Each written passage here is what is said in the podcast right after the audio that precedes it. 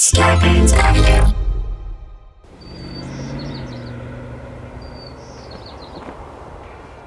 Hey. Hey. What'd you think? About what? Did you get my text? Oh.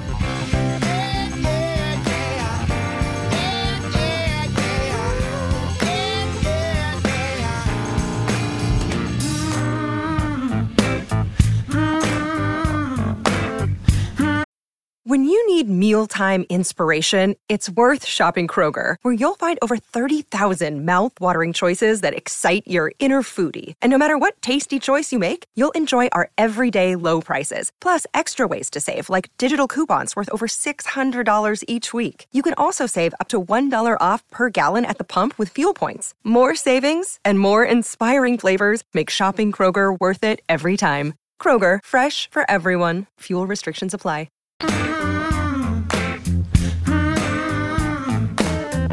Hello, and welcome to another episode of Did You Get My Text? I'm your co-host, Patton Oswalt. What? I'm Meredith Salinger. You are laughing at oxygen. Okay. I don't know. I'm not. I hate that starting, I'm your co-host. I just hate that. Just say, I'm Patton Oswalt. Okay. I'm Patton Oswalt. Good. And who are you again? You know. Co-host Meredith Salinger. That's the part I don't like. I don't like that word. I don't know why. So much stuff is happening. So many things. I am, of course, back out on the road. Oh yeah, baby. Doing shows. It's actually kind of what was nice about I've been on the road now for 3 weeks, back and forth. This is the very beginnings of for months now. Exactly. This is the very beginnings. Yeah, and we're going to get better at dropping these episodes closer to when we record them. We're learning. We are learning. We have nothing. Well, yeah, this one will go up very quickly. So upcoming, maybe if this goes, well, no, it'll already be done. But by the time you've heard this, I've already done Medford, Massachusetts, New Haven, Washington, D.C., 2 shows at the Kennedy Center.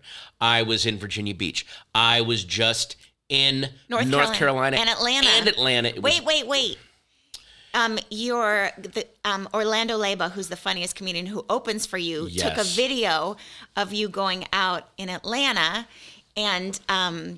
and you came out to the Beastie Boys, the song Sabotage, which, yeah, by the way, is the greatest song ever and such a pumper-upper of a song. Yep. And you got a standing ovation before you even started, and it was very exciting. Which is very intimidating for a comedian because when he cuts off, what I say is, there is no way I can follow this. Like, get ready to have your expectations blown. You probably should have waited till the end. But it did feel really gratifying. And what it really felt gratifying, and I've talked to other comedians about this, I'm paraphrasing Bobcat Goldthwait, who said, you go back out on the road after the pandemic, and I just got off the phone with my shrink about this as well. We've spent a year and a half only interacting with the world through comment sections and Twitter and Instagram and texting, and you get a very warped sense of what the world is. It comes off very negative and very dire. And then you get back out there and you realize, oh, Twitter and the internet are not the world. Yes, the internet will bring you all the craziness that's going on, but these are little captured moments in time where the general stuff out there, people are just trying to live their lives and be more or less decent. And because you remember when I first was going out on the road again, I would talk to you about how I'm afraid there's going to be some incident on a plane. Someone's going to start screaming about masks and stuff. And then you get out there, and yes, clearly there are lunatics out there because they're being filmed, mm-hmm, but there's not that many. Mm-hmm. For the most part, people are pretty cool out there. They're pretty chill. Well, for me, seeing that video, that little 40-second video of you entering, mm-hmm, well, you know when you know someone really, really well, and you see them in their element doing their thing? Yep. It just reminds you that your person is not just the person that you see at home, but like, it made me feel so proud of you. And it made me, mm-hmm, like, look at you as the world looks at you, like, oh, he's great, as opposed to, ugh. Oh, here he's coughing. Oh, God. He left the sponge in the sink again. Yeah. Like, when you see someone in their element, like when you see a friend give a speech, like even if it's in school and your friend gets up and has to give their oral report or whatever it is, and you're like, damn, I have a smart friend. But when you're like just stupid together, it's, you know, it's nice to see your person in their element. Well, because my audiences only see me for an hour out of my day. You see me all day, which is, so you see the stupidity and the, so everyone's and the temper tantrum. So like, he is such an elevated, wise being. And you're like, try spending 24 hours with him. Yeah, it's like your friends are like, oh my God, you're married to Patton Oswalt. Isn't he so funny all day long? I'm like, I want to murder him. Right. And by the way, that goes the other way too. That, you know, you hear these people that were friends with people who end up being serial killers or mass murderers, and they go, like, the nicest man. That one time he came over and my dishwasher was broken and he hand washed all my dish. If you hang out with someone all day, you see a different side of them. You will see them do something good and something horrible, but that's not who, you know what I mean? That's not the, you hang out with anyone long enough, you'll see them do something amazing and then they'll do something god-awful. I guess what I'm trying to say to our audience is you might think you're madly in love with some celebrity, but if you actually ever married them, you'd be like, oh my God, what have I done? What the hell happened? Why is this going on? Yeah. Yeah. So, you know, that and also that's something that I always tell people, and I didn't realize this till I was older. If you people that are worried about, I want to be attractive to other people, I want to be beautiful, I want to be handsome forever. The way to be beautiful and handsome forever is on the inside. Is to not just on the inside, get really good at doing something and have it be something you truly love. And then when you're doing that thing, you are suddenly the hottest person on the planet. This is the thing. It's when you are in your joy, when you are doing the thing you love the most, whether it's, listen, for me, I mean, I could go to the park with my friends' kids and play all day long. Like, that's my element. I love being Mary Poppins. I love being Auntie Mare. I love being mom to Alice. Like, that's, I mean, I love a million things. I also love acting and everything. But like when you're in your joy and you watch someone in their joy, I think that's when you are the most attracted to them, because they're like, really doing what they truly love. And that's why nerds are so awesome, because nerds are basically just passionate about what they're passionate about. Exactly. I remember watching a documentary called Comic Book Confidential about the history of comics, and they were showing the underground comic book writers and artists of the late 60s in San Francisco, Robert Crumb and Gilbert Shelton, people like that, doing their little hand-drawn underground comics. But there's footage of Robert Crumb just sitting and really drawing and really into what he's doing. And I was watching it with a friend of mine who wanted to be an artist, and he was like, look how peaceful and happy he was. Like, yes, he is a nerdy, weird looking dude, got beat up all through high school, never belonged, and then he found his place, and he is so, this is all I need, I'm completely happy, I don't need to search for anything. It's when you're not being needy is when you're the most attractive to people. Yeah. Because like, he's not trying to, oh, what is he doing? Why is he, you know, that's what makes you the most attractive. Yeah. I remember I went to an all-girls high school from 7th through 12th grade. And so you're with girls in class and you take notes and blah, blah, blah. When I went off to college and I was in my first class with boys, and I just watched, I didn't even know boys took notes. Like when I watched a boy like open his notebook and like took notes, I was like, oh my God, wow, boys can be normal and pay attention. And I just never saw them in the element of being smart. I always just saw them out. I never got to see them in school. So it was very hard to know that, you know, I just thought it was really weird that boys also listen and take notes. Yeah, it was, I mean, that's one thing. And I loved it. Yeah, I don't want to be like one of these, this new generation coming up. But I do feel bad for all the advantages that Gen Z has in terms of, okay, I'm going to make this a slightly longer story, but this will all tie into what we've been talking about. Orlando Leiba opens for me, but usually when I go to cities, I try to bring some younger comedian in to do a guest set, to have from that city, or just from that area that, you know, or someone that knows him says, oh, give this person a chance. So like when I was in, at the Kennedy Center, I had a woman named Paris Sachet go out and do a guest set, and she was amazing. And then these last gigs in North Carolina, Atlanta, this woman named Denise Taylor, who's very, very young, has been doing it for 5 years, and is... What does young mean? I think she's in her late 20s. Oh. But didn't like Dave Chappelle start at 14? He was 14. When I say very, very young, what I mean is she's only been at this for 5 years. Right. And she's already brilliant.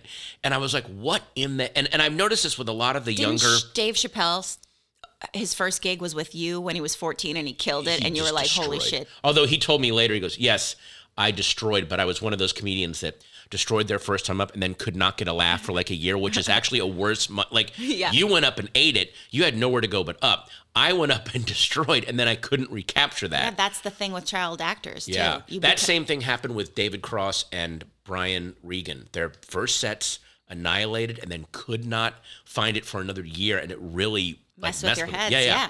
But anyway, so this woman, Denise Taylor, is so friggin' brilliant. And I was talking to Orlando, like, how has she been doing this for 5 years? And she just has this, already has this poise, already has this calmness and confidence. And he said, and I never thought of it this way, the younger comics coming up, the Gen Z comics, have access to so much more comedy content where when we were growing up, we would watch Evening at the Improv, but you had to wait for it to be on or maybe be videotaped or but you couldn't just go on YouTube and watch 1,000 different comedians from every generation and at your fingertips and then go down rabbit holes and then figure out what you are way quicker. So that's a huge advantage, I think, to Gen Z. A big disadvantage, unfortunately, is a lot of them are online young, and there are a lot of these influencers that are young and very good looking and are rich and famous for kind of doing nothing. They don't have to do anything because they're just good looking. And so I think that's where a lot of incel rage comes from, where people that maybe aren't initially good looking because no one has any time in the wilderness anymore. Don't say they're not doing anything. Some of these comedians are opening boxes and they take out the stuff and I'm show it to the camera. You're right. Oh my God. So you know don't say apologize. They're not doing something. They are. You know what? Yeah, you're right. They're opening a box, and they're taking the object that's in the box out, and then they're saying, "Wow, whoa, right? Yeah, never. Okay, I'm sorry. That's rude. That was really rude. They're doing a lot of amazing things. Yes. Yeah. Don't diss. But I think that leads to a lot of. But it's like, no, go and woodshed and actually learn a talent. Down the road, it will pay off in such massive dividends. You will not believe. You won't believe the doors it will open for you. Just don't worry about people that are online now opening boxes and getting prizes. You go be the thing. Go become the prize that other people open up and marvel at. Go be that prize rather than the person opening the prize and getting free stuff. Be the prize. It's like be the ball, Danny. Yeah, go make yourself the prize. So go, and when I say woodshed, I mean spend some time. In a woodshed. Yeah, I remember they... Is that what you mean? Yeah. No, you don't mean spend some time in a woodshed. Well, no, I mean, that's where that term comes from is I got to go out to the woodshed and practice. What, cutting wood? No, it's a I think it's a guitarist musician thing, and what if there's an actual woodshed? Well, because a lot of these guys, especially in London, that your recording, your practice space was out in the back because you couldn't be in the house bothering everyone. They're like, go out in the back of the woodshed, like just go out there, just stop bothering me. Right. There was a great story that Pete Townshend told about in Britain. Up until a certain point, there was all these arguments. Who's the best guitarist in Britain? Well, it's Richard. No, it's Clapton. No, it's you know. And then he said, then Jimi Hendrix came through town, and suddenly all the pubs were empty. None of the guitarists were out there arguing. They were all back home. Oh dear God, I got to go practice. Oh my God, this guy just saw you know. So that like when you see the real thing, it's like it doesn't matter how braggy and cool I am at the bar. It's time for me to... go to the woodshed. Go to the woodshed and just get better. Yeah. Chris Rock told me, don't get angry at other comedians being more successful than you. Get funnier than them. Yeah. Don't complain. Vote. That's what Obama said. Yeah. Don't complain.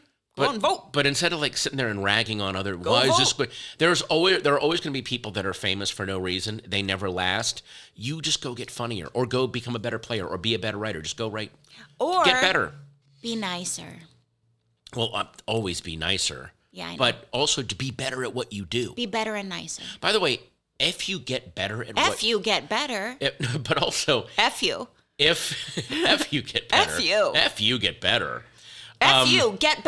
See, that's some good exclamation points. If you get better. If you get better. Not if. Okay, anyway, sorry. That'd be a good T-shirt. If you get better. Are we moving into our merch phase? Did we just merch it up right now? Oh my God, we just did some merch. What do you call it? Trademark. Well, T-Republic, call us. Wait a minute. What? We're gonna sell that. F you, get better. Hey, did you get my text? F you. When you get better at what you do, you will actually be happier. It will make you a nicer person because you won't be as wound up about everything. Because you're like, oh, but I'm so much better. This will happen. You know how people doodle when other people are talking sometimes? Like if you're at home on the phone and people doodle while they're on the phone. When I doodle, because you're talking right now and I'm listening, but I'm also doodling a little bit. Well, that feels good. No, I'm listening. You, people who doodle listen. That's not a thing that means you're not paying attention, by the way. In fact, I think there have been studies that say if you doodle while you listen, it might actually, you might be absorbing. I don't know. There's a study. If you doodle while you listen, you will learn so much more. So get a pen and pad and draw more and more. If you doodle while you listen, you. Okay. But what I was going to say is when I doodle, I usually doodle the same stuff, like a happy face or hearts or a little, I make like a little house with a little chimney with a little heart. Sure. And I also doodle my signature. And when I doodle, listen, when I doodle my signature, it's so good.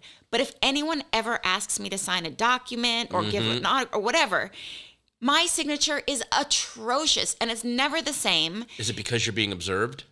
No, no one's observing me while I'm doing it. It's just if I but you know someone's going to see it. If you're signing a document, whatever it will show happens, up somewhere. Suddenly, it's not a good signature. Oh my God, you're Ty Webb in Caddyshack. He's the most amazing golfer when he doesn't keep score. He does this Jedi stuff out on the course. Then when he's in the tournament and they're keeping his score, he's just terrible. He I feel can't like be I should, observed. If anyone wanted my autograph, not that, I mean, people don't do that anymore. You just want a selfie or something like that. But if they did, my doodle should be better than... You should make an ink stamp of one of your doodles and then just ping. Because I actually can't. I can't even sign a check. Anyway, who writes checks? It's all Venmo these days, so I'm happy. We will be right back. Hey, it's Kaylee Cuoco for Priceline. Ready to go to your happy place for a happy price? Well, why didn't you say so? Just download the Priceline app right now and save up to 60% on hotels. So whether it's Cousin Kevin's Kazoo Concert in Kansas City, go Kevin, or Becky's Bachelorette Bash in Bermuda, you never have to miss a trip ever again. So download the Priceline app today. Your savings are waiting. Go to your happy place for a happy price.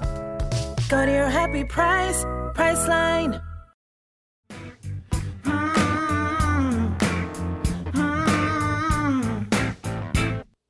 Hey guys, we're back. Yes, we are. Hey Patton, you know how our show is called Did You Get My Text? Yeah. Oh, hang on, wait a minute. Yes. Yep, that checks out. Yeah, you're right.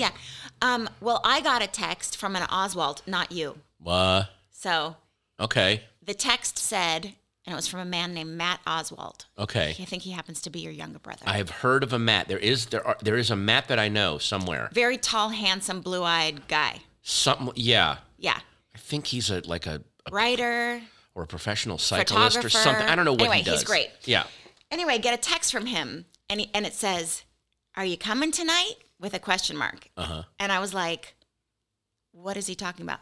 Oh yeah, his birthday dinner. Okay. I got a text from Matt saying, "I need to know how many people are you coming?" And I wrote back, "No, because you know what? I wasn't fucking invited." And you know why I was? Not by him, by you. You were like, "Oh, it's my brother's birthday.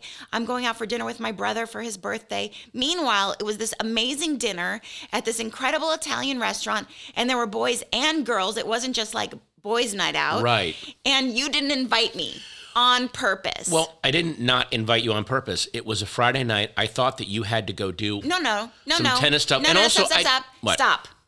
None of this I thought you had to do. Don't do that. If you want to invite someone, if there's a huge party and everyone's invited and then your like friend is like, "Hey, I wasn't invited." You're like, "Oh, I thought you had to." That's not how it works. You invite people and then let them say. Oh, they get to decide whether they refuse or not. Listen, the bottom line is this. What? You didn't want me to come and that's fine. That's not true. Listen, I absolutely would have wanted you to come to that. It was not. Great.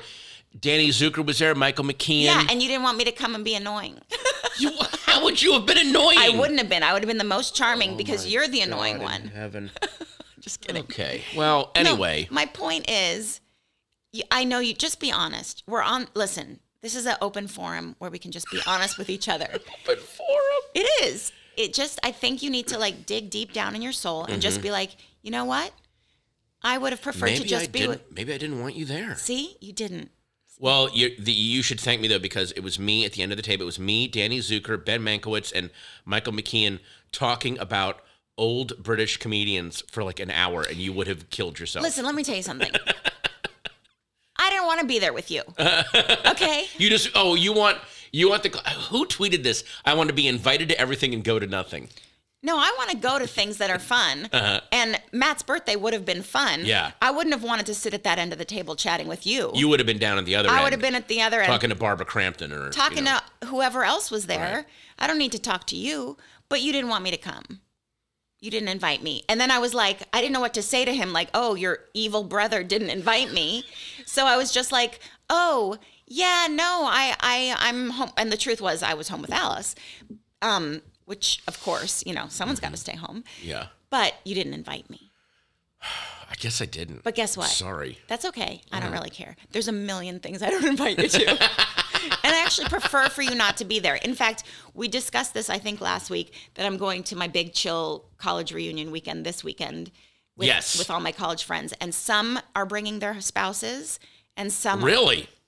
Only like 3 of them are bringing theirs. But those spouses have known all of us since like graduation, basically. Oh, so this isn't, and there's no weird catch-up having to go on. Yeah, yeah, and then I was so proud of you, and I sent that little video of you getting that little standing ovation thing to my girlfriends that are going to be there, and they're like, "Oh, is he coming?" And I was like, "No, no, he's not coming." And also, A, he wasn't invited. B, he wouldn't enjoy having that catch up of all the inside jokes. No. He'd hate it. And also he's not a social human. No. You can only handle what you can handle. And also I'm going to be out. I'm out working. Yes, I know you're on tour. You're going to be in Brooklyn. Yeah. But besides you being busy, I wouldn't even if you weren't on tour, I wouldn't have invited you. Oh, okay. Thank you, baby. Thanks for knowing me. That means she loves me and she knows me. I do love you and know you, and I think also you didn't invite me because you know me and love me and knew that I probably wouldn't have wanted to be there. Yeah. You sure you don't want to sit with me and Danny Zucker and Michael McKean? I worked with Danny Zucker. On what? He directed, oh gosh. What did he direct? Did he direct HUD? The show I did with Steve Carell? Yeah, he did. I think he directed. Danny Zucker? Wait, is he one of the airplane guys? No. That's David Zucker. Danny Zucker, wrote on Modern Family and had a very, very famous pre-presidential Twitter battle with Donald Trump that was published as a book. Wait, collected tweets. David Zucker and Danny Zucker are two different things. Yes, people. Two different things and two different people. Right. I worked with the airplane one. Okay. Yeah. No. Yeah. Danny Zucker had there's a book called He Started It. Oh, anyway, Matt. That you should get because it just really shows you. Oh God. Had you invited both of us, I would have been there, but you invited your brother. Unbelievable. And to like pass on the invitation to me, and he didn't. So happy birthday. I would have gotten you a present. I have texted Meredith some pictures of young musician and new mother Grimes walking around L.A. the other day. Tell them who Grimes is, because I didn't know who you were. Grimes is the now separated. I don't know if they were married. She was with Elon Musk, like a girlfriend. But they had a baby together. Oh. And they gave the baby this weird name. It was like an equation or something, and they fought on Twitter about the name. And then they've broken up, and now she was candidly photographed. They are so posed. This was so clearly like show up, take a picture of me. She's reading Karl Marx. Communist Manifesto and walking around in this weird supervillain moth outfit. I have to say, I just looked at the picture and it was kind of small. I don't have my glasses on. Uh-huh. And I just looked at the picture and it looked like a centaur. It looked like a woman riding a horse. Like it looked like the bottom were the horse feet and that the little cape thing was the horse body. Well, and I was like, oh my God, why is she? You're like, you've got to see what she looks like. She looks like a centaur. Well, she's dressed in this, again, it's one of those, and I've encountered this. I remember talking to the maitre d' at Osteria Mozza and he said that sometimes celebrities, when they show up there, their publicists call the paparazzi, and it's the celebrity gets dressed and gets some makeup. Yeah, it's like everyone who walks out of Starbucks looks so good with their holding their little Starbucks mug, but they're like so well dressed. Right. Yeah. And it was clearly staged. This is so clearly staged, where she's in this crazy outfit. Marx. She's reading Karl Marx. But that's like the total opposite of what Elon Musk is all about. I Yes, exactly. I think that's what that was. It was, she was, it's her version of I'm throwing shade. Can you believe how naughty I am? And everyone's like, just stop it. You're not naughty. You're a centaur. Not only that, and you're a centaur moth. And you're wearing a one-off designed outfit that probably cost $20,000. Listen, I don't know this girl. She might be super nice, so I don't want to be like. But just from the picture, it looked from far away with no glasses. She looked like a centaur. I'm sorry. I'm sure she's lovely. But I looked closer and she's a pretty girl. Yeah, but she looks like she's dressed like a supervillain. She looks like, as my friend Ben Schwartz said, I can't believe she wasn't killed in the first 10 minutes of Suicide Squad. Did Ben Schwartz say that at Matt's birthday party?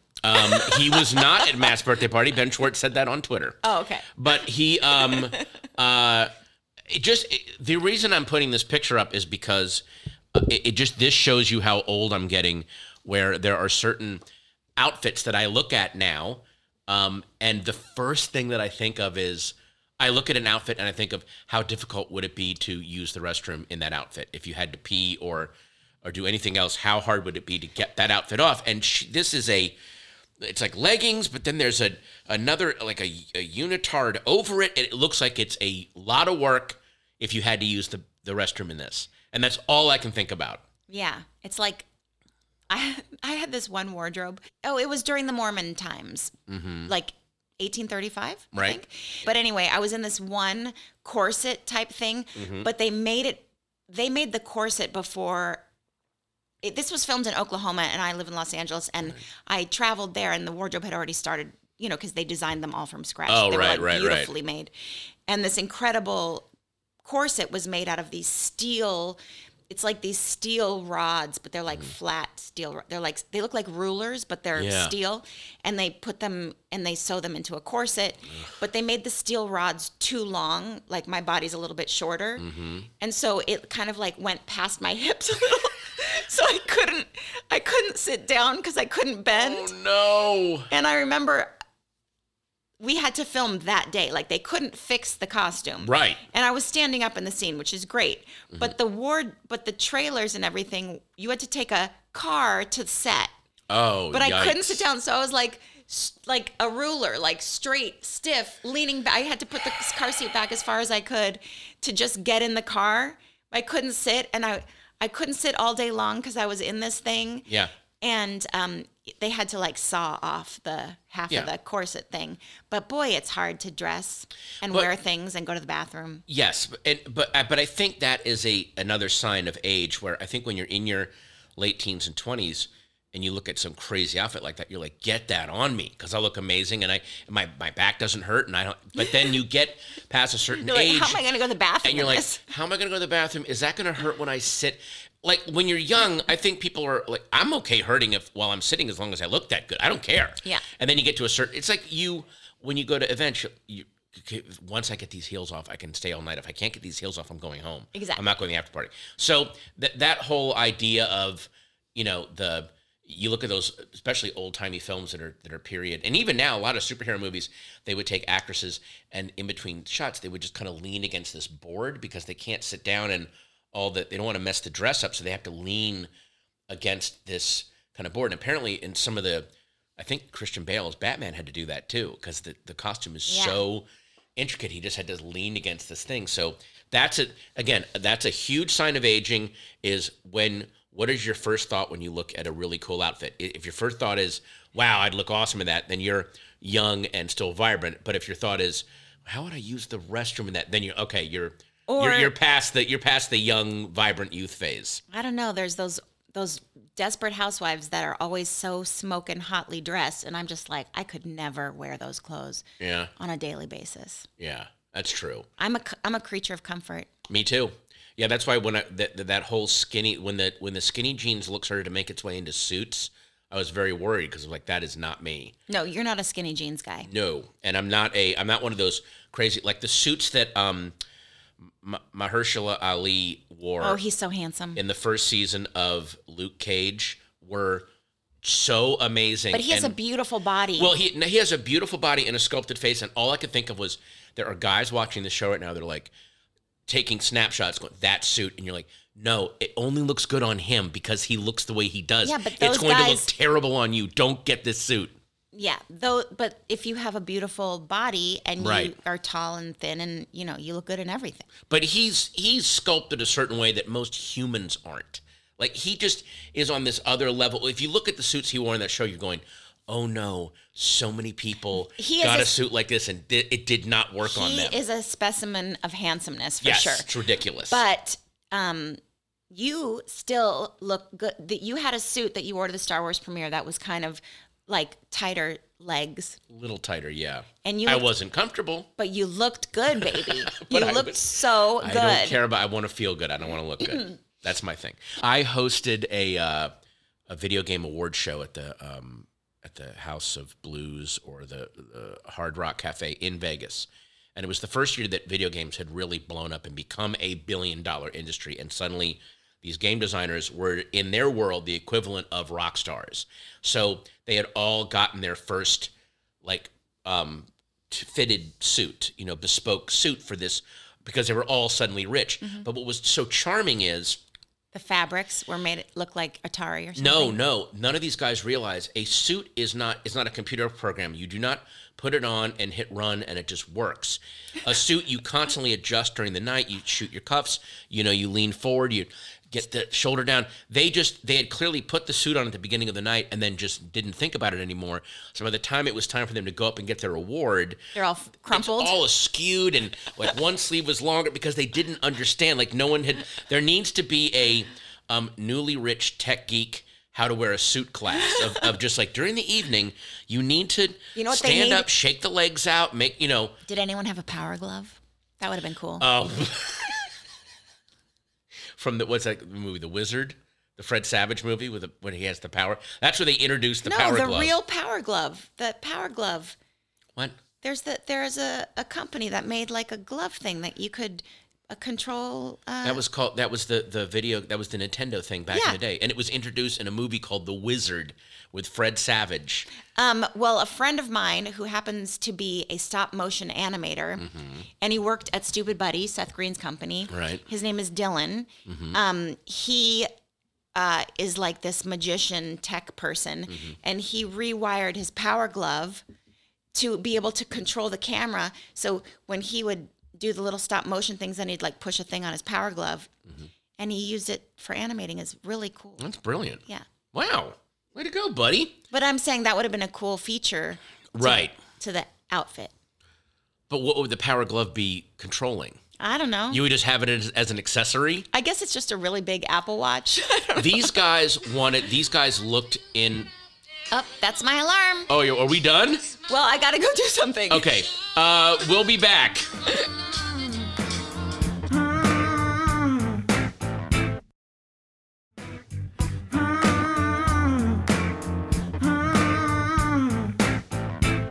You know how when you have to go to the dentist, they send you like one of those little reminder cards like, hey, it's been 6 months, you need to come. Oh, yeah. Well, doctors do that for everything.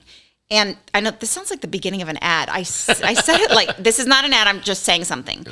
But my baby kitty's vet sent a letter a while ago. Oh. Like 4 months ago, like it's time for her checkup. Uh-oh. And I'm just stressed to bring her to the vet just because she gets stressed. And I don't want her to get stressed out. I mean, I know she needs a checkup. I mean, I don't know. I mean, everyone needs a checkup. There's nothing wrong with her, which is why I haven't. But you have to keep up on your medicals. They have to check. Aren't there some kind of like organic treats you can give pets that calm them down and like when you fly with them or something like that? But just in general, the whole thing sucks. Well, I know. And I don't want. I'd be happy to take her if it'll take that off your plate. She would be happier with me. I know, but maybe she needs to get used to being with other people. No, I want her to feel her happiest and most calm and comfortable, mm-hmm. and it's only me that can do it. That being said, they do have that CBD stuff that you can give them, a little bit of like pet CBD, to like. But I don't know if that even calms. I don't know. I just don't want her to be stressed. Give her a little bit of CBD or blow some pot smoke in her face. Would you stop? And then take her to the vet. If I don't get a goddamn pot sponsor after all this, Seth Rogen, can we join forces in some way? So you basically have gotten a notice 4 months ago that you've been... I didn't just get it 4 months ago. Then I've gotten emails like, come on, lady. Yeah. Every now and then I will get some, hey, update this thing, or... I got a new prescription card and it took me 3 months to, it took me 5 minutes to do it, but just the idea of, I don't want to sit down and download this app. Oh, wait, and yeah, there's a whole new thing, like with our insurance, there's a whole new thing where you could like sign it. I don't even. I already did it. I know, but I'll give you the card. But what I'm saying is, I sat on that for 3 months because I just didn't want to. No, there's like a thing. If you have a prescription or something, then they have this company, they'll give you like 3 months in advance and they send it to you. Yeah, there's an app on my phone now, yeah. That's annoying. It's every, I feel like. But then again, it's convenient. It's convenient, but also. It's the signing up part that's annoying. Half of our lives are spent downloading new apps and signing in and thinking up usernames and passwords for every school function, forever. It's just non-stop. And I've downloaded at least 8 new apps on my phone because of COVID, because every place I work uses a different testing company and they go, well, you need to have this app and then we can send it to you. I'm like, Alice is playing tennis in this thing that ranks players. So you know how real tennis players have like a specific rank? They do that with this clinic thing and everyone gets ranked. But you needed an app, and she has her very first tournament coming up this Sunday, and you have to find the player, and it's like, are you in the Serena League or the Venus League for the ages 11 through 12? And what level class, and you have to find her, and then it said, we're going to be playing tennis at this school, but it didn't give the address or the time. So then I had to like email the guy and say, this is the first time I've been on this strange app website thingy. He goes, well, you're not in the Serena thing. You're in the Venus thing. And I was like, but I saw the thing. And it says that the time is 5 a.m. And he's like, it's not 5 a.m., it's 3 p.m. I'm like, how do you navigate the website? Right. It's annoying. That's the new version of back in the 90s. I remember being sent to auditions, and they would give you the address. And it was the Thomas Guide. But the address, you would go there, and it's like, well, there's no entrance here. And then you would have to get it to a payphone and call your manager, and the manager would have to call the place. And they would go, oh, it's actually around back. Right. You have to enter gave you the mailing address. It's like, don't give me the mailing address. Right. Actually, tell me where I'm supposed to go. I'm not a letter. Yeah. And then you show up to the audition stressed out and angry, and then you have a terrible audition. And then your best friend comes out from just being in the room and goes, hey, Patton, and then looks back at the casting director and goes, Bob, that was hilarious. And then Bob goes, oh, my God, I'm so happy to see you, Steve. And you're like, oh, man, they're best friends, and now I got to go in. Yeah, so that kind of, again, you're flustered and you can't think. Yeah. Oh, it's the worst. You're boiling hot. Oh, boy. There's 20 people in the room waiting. You're friends with half of them. One of them's your enemy. How in the world did we function without cell phones? How did we function without GPS? I mean, that Thomas Guide was very hard to navigate. Oh, my God. When especially when it went off the edge of the page and you go, oh, wait. But it's never not the next page. No. It's like 20 pages later. Yeah. And it's like you're doing the Da Vinci Code in your car pulled over on Wilshire. Do you think the Thomas Guide is still around? Or do you think everyone just uses GPS? Does that still exist? That's a really good question. And if it doesn't, they should have had an app that was their own GPS. They should have jumped on that immediately. Yeah, maybe they did. I think it's too late. Maybe they joined with Google. Who knows? I want to look up, is there a Thomas Guide app? That would be amazing if they actually made an app. But it's like, but then how does that work if you've got GPS? Why do you need it? Well, it's just their company is doing it. There is no Thomas Guide app. They just gave up. They just went, nah, it ain't happening. We're done. I'm not doing this. Well, maybe they still have the book. I got to look that up. I'm just trying to imagine there. I would like videos of people trying to find their location while using the Thomas Guide. I want to see that'd be a good episode. I want to see the internal memos from the year, whatever the year that the smartphones first came out, from the Thomas Guide executives, saying we're in trouble, guys. Our whole world's about to. And then there's a couple of holdouts going, this'll never. No one's going to be looking at their phone while they're driving. It's too dangerous. They need a Thomas Guide. Trust me. These phones, they're too slow. It's not going to... Like, what was that? That would be an amazing limited series, the rise and fall of Thomas Guide, but make it like a Watergate scandal type thing. Oh my God, please let's do that documentary. That'd be hilarious. Nobody steal that. Copyright. Rise and fall of the Thomas Guide. Trademark. I don't even know what I'm saying. Call it Doubting Thomas Guide. That there is a great title. You guys, don't steal that. Don't steal it. So I bid on an auction item for Alice's school. Mm-hmm. It's to help raise money so that they can, give scholarships and all the good stuff. Mm-hmm.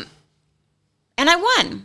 Oh. And it was something super exciting. Mm-hmm. It was a 4x4 adventure tour through a winery and mountains in the mountains. Yes.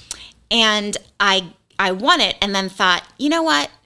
What is the best present that you can give your parents these days? They have everything. Yeah, exactly. I only want to give my dad adventures. Right. Like, I took him to the Rolling Stones for his birthday. Mm-hmm. So I won the auction. And I took a little picture of what it was, and I told my dad, this is your Father's Day gift. And 5 people got to go on the thing. So my dad, my stepmom, it was for you also, and Alice. Aww. And so the 5 of us had this amazing adventure through this insane winery. Genuinely insane. Like the person compound. Can we even? Yeah. No, let's just, it's one of those sprawling properties where... There are llamas and there are cows and there's zebras and there's organic gardens and there's cave dwellings and there's a hangar full of cool cars from what are those things called, honey, where you attach it to the horse? Buggies? Or like a carriage kind of thing. Well, Surrey's carriage, all different those. Kinds of, yeah. Then it had those cool little, what do you call that little red thing? That little, honey... The little thing that had that cute little house. Oh, there were little RVs and vintage campers almost laid out like a... I don't know if you've ever been... Kate Pearson from the B-52s has a place called Kate's Campers where it's all stainless steel, streamlined, air streamers. There's and they have all but these, then they have the other ones that are white, then they're little, and they're like a little... Tiny towable super ones. Tiny and cute, and I want to live in one of those so badly. Tiny house. I would love... There's nothing more romantic than a cute little tiny... It's one of these kind of... it's one of those properties where you realize, there are people that have a level of wealth where they live, is in itself a city, and you have people living on your property that you can't necessarily keep track of. There's that many people working for you, living with you, where you could not know everything that's going on where you live. It's insane. Well, the nice thing about the tour was that there was obviously someone driving the 4x4 who was a guide who explains everything. She knew how to drive that thing. Man, was she so good. Cool. She was really cool. And she was so smart, and she knew everything, and so it's like a wine tasting thing. You sit down and you drink wine in between your little traveling adventure thingies. And she would tell us about the wine, and she was super smart about that, but she wanted to be a nurse. The stuff she was studying, she was doing some kind of double major in nursing and hospital. But the reason why I bring it up is because I think that a guide is always better than just doing it on your own. And I'll tell you why. On our honeymoon, we went to Paris. Yeah.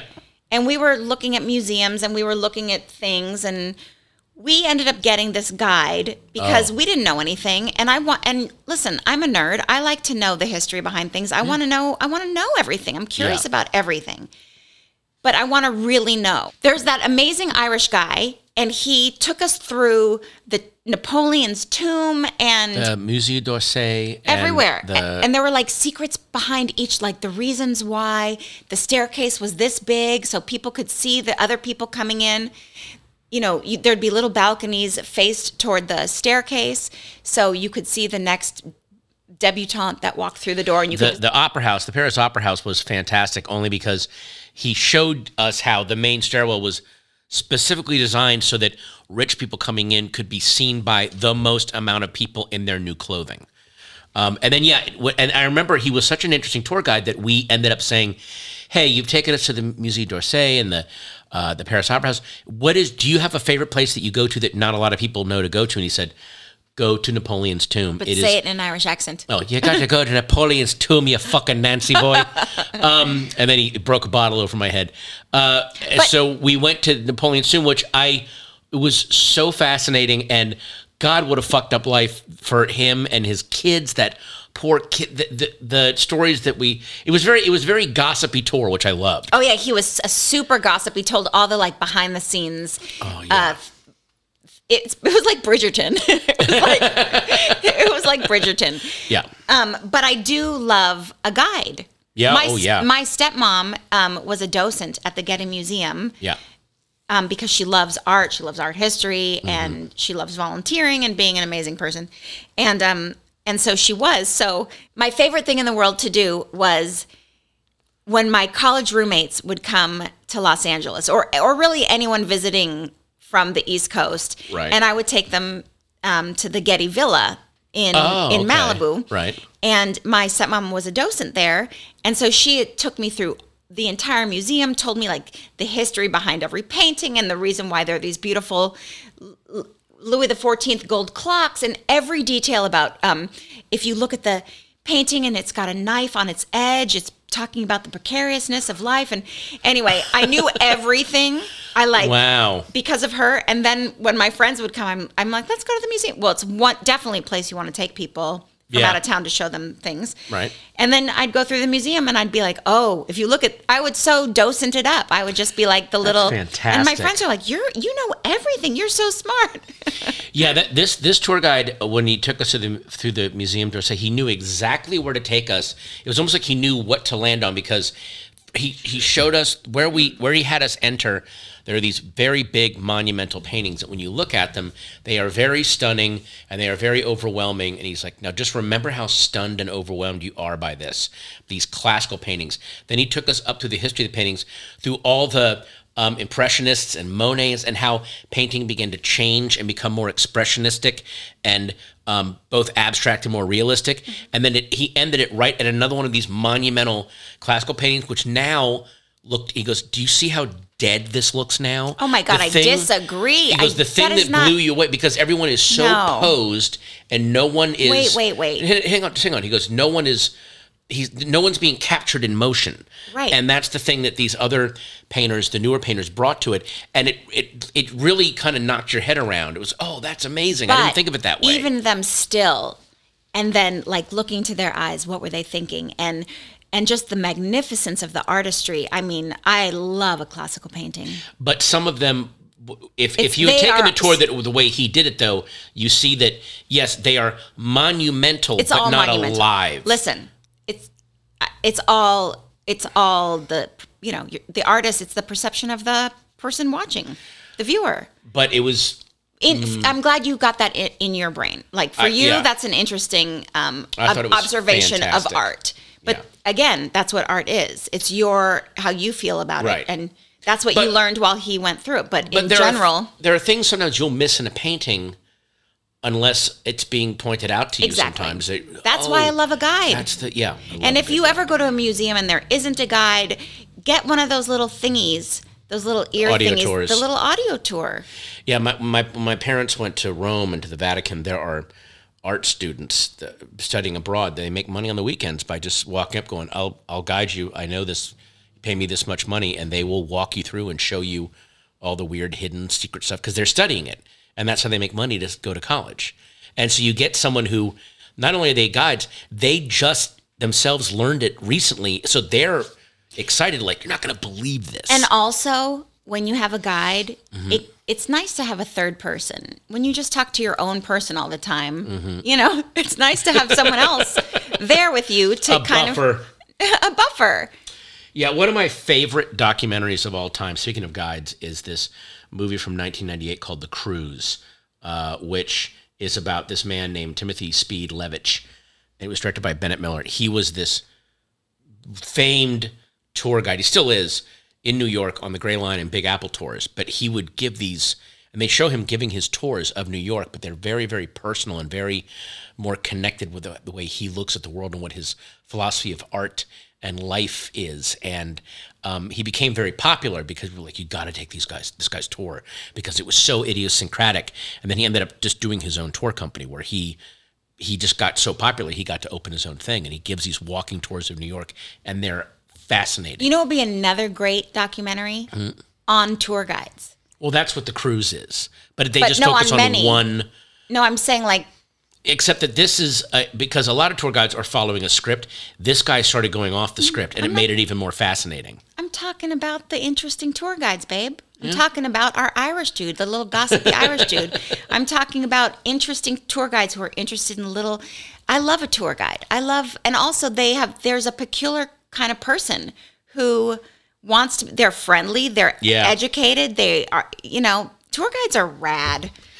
Shout out to tour guides, man. Yeah, man. If you, there's a guy, I still remember this. I was in middle school. We went to a field trip to Harper's Ferry, West Virginia, and Harper's Ferry. Or is that in Virginia? I can't remember. West Virginia. But there was a tour guide that told us about the Battle of Harper's Ferry, and oh my God, it was so compelling and genuinely frightening what was going on in this battle, and he made it so alive, because even though we're a bunch of kids sitting on the lawn, he's like, they're standing 10 feet apart, just opening up with rifles. Imagine being that far from someone, and like he's so into it. He made the history alive, so you could understand it better. It's more palatable, and you could absorb it and understand it.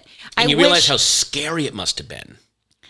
The actual thing. To be in the middle of this battle was not some great, it was, and he's like, how old are you? And you go, I'm 11. All right, imagine 5 years from now, someone gives you a rifle and says you're in the army. That's how old these kids were that were fighting. Wow. It was just like, what the? It was amazing. That's how that's why I love watching Rachel Maddow, because she kind of is like, makes history very. A political tour guide? Yeah, that's what she is. Yeah. So interesting. I wish I was interested in history the way I am now, the way I was when I was studying it. Hey guys, so we're going to do a bunch of speak pipes now and answer your questions and or comments. Hi, my name is Crystal, and I'm a fan of you both individually and as a family. Get lots of smiles from you all. I have a question about your parenting division of labor. And what I mean is, it seems like in a lot of families that one parent will do more of the psychological, anticipating what the kids need, the planning, the organizing, and another might be more tactical, the day-to-day. I'm just really curious how you all have worked that out, particularly with your schedules and careers, and it would be it's an interesting topic for me and a lot of working parents, so I would love to know. Thanks. Bye. Oh, I love that question, Crystal. Wow. Yeah. Well, there's quite a division of labor? Yes. Well, first let me say a variety of divisions of labor, by the way. Yeah. You are so incredibly wonderful with you do breakfast. She really prefers your eggs. Yeah, I know. So she prefers you to make breakfast. Yes. And you really actually like cleaning up dishes. Like it's your thing. I think we've talked about that. We've talked about this. Yeah. And I'm the one who deals with there's drama at school and how do I I help her navigate a lot of emotional stuff, and I'm also the one who's like, you got to do your homework. These are priorities. These are your chore. I'm the one who's trying to make her the best person in the world. And there's also a lot of you take on the overall scheduling stuff and the, how do we get the best deal out of this? What's the best use of our time? What do we need to do and not do? So there's a lot of that going on. And also our schedules switch a lot. So like when you're out of town, I'm on egg duty. Yeah. And the other day she said to me, Mom, your eggs were really good. And I said, as good as Daddy's? And she was like, yeah, this time they were. Whoa. Yeah, she gave me a huge compliment. So yeah, what I think basically what division of labor is, this is just my take on it, be very open about what you guys are good at doing, what you like doing, but then be very open about, there have been days when Meredith is like, you need to handle this email, you need to handle this, I'm done, I've hit a wall, I need like hours to just sit and not, and do that for your partner. Just do that. Because there'll be times when you're like, I have hit a wall, I can't handle this. Please take this off my plate. Yeah. Yeah. But I have to say, looking at a lot of relationships of my friends and people that I know, I've never met a more dedicated dad and or husband than you. Oh, really. You're so, he always makes my coffee every morning. We've talked about this. Yeah, he's awesome. All right, let's go on to the next. They know how amazing I am. I mean, I think they do. But am I amazing? I'm pretty amazing too, right? You're getting there. Just keep it rolling. Hello, Meredith. Hello, Patton. How are you guys? Love you guys. My wife and I are huge fans of Patton and his comedy. We even saw you at the small little club down in Culver City that was like a little shared space next to an Italian restaurant. And You did a show there, and I guess I sat in the front, and I was a little intimidating looking. And so we had fun there.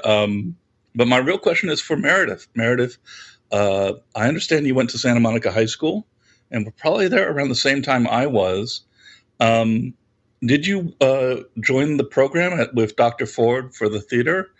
I'm curious. Or were you too busy and working and doing all the fun stuff of being a glorious movie star? Anyway, guys, we love you. Take care. Bye-bye. First of all, everything you said about Patton being great and me being a glorious movie star is totally correct. I did not go to that school. I grew up in Malibu, and I went to an elementary school there called Webster Elementary. And then I went off to 7th through 12th grade at an all-girls school called Westlake School for Girls. And I did do theater, but I really wasn't in school very much starting in 9th grade. I think my senior year I was only in school for 2 months because of all the stuff. But because of the siren call of the silver screen. That's right. But, hey, man. Santa Monica is an awesome area. Yeah. I mean, I did grow up there. Yeah. These are the places. These are the haunts I visited.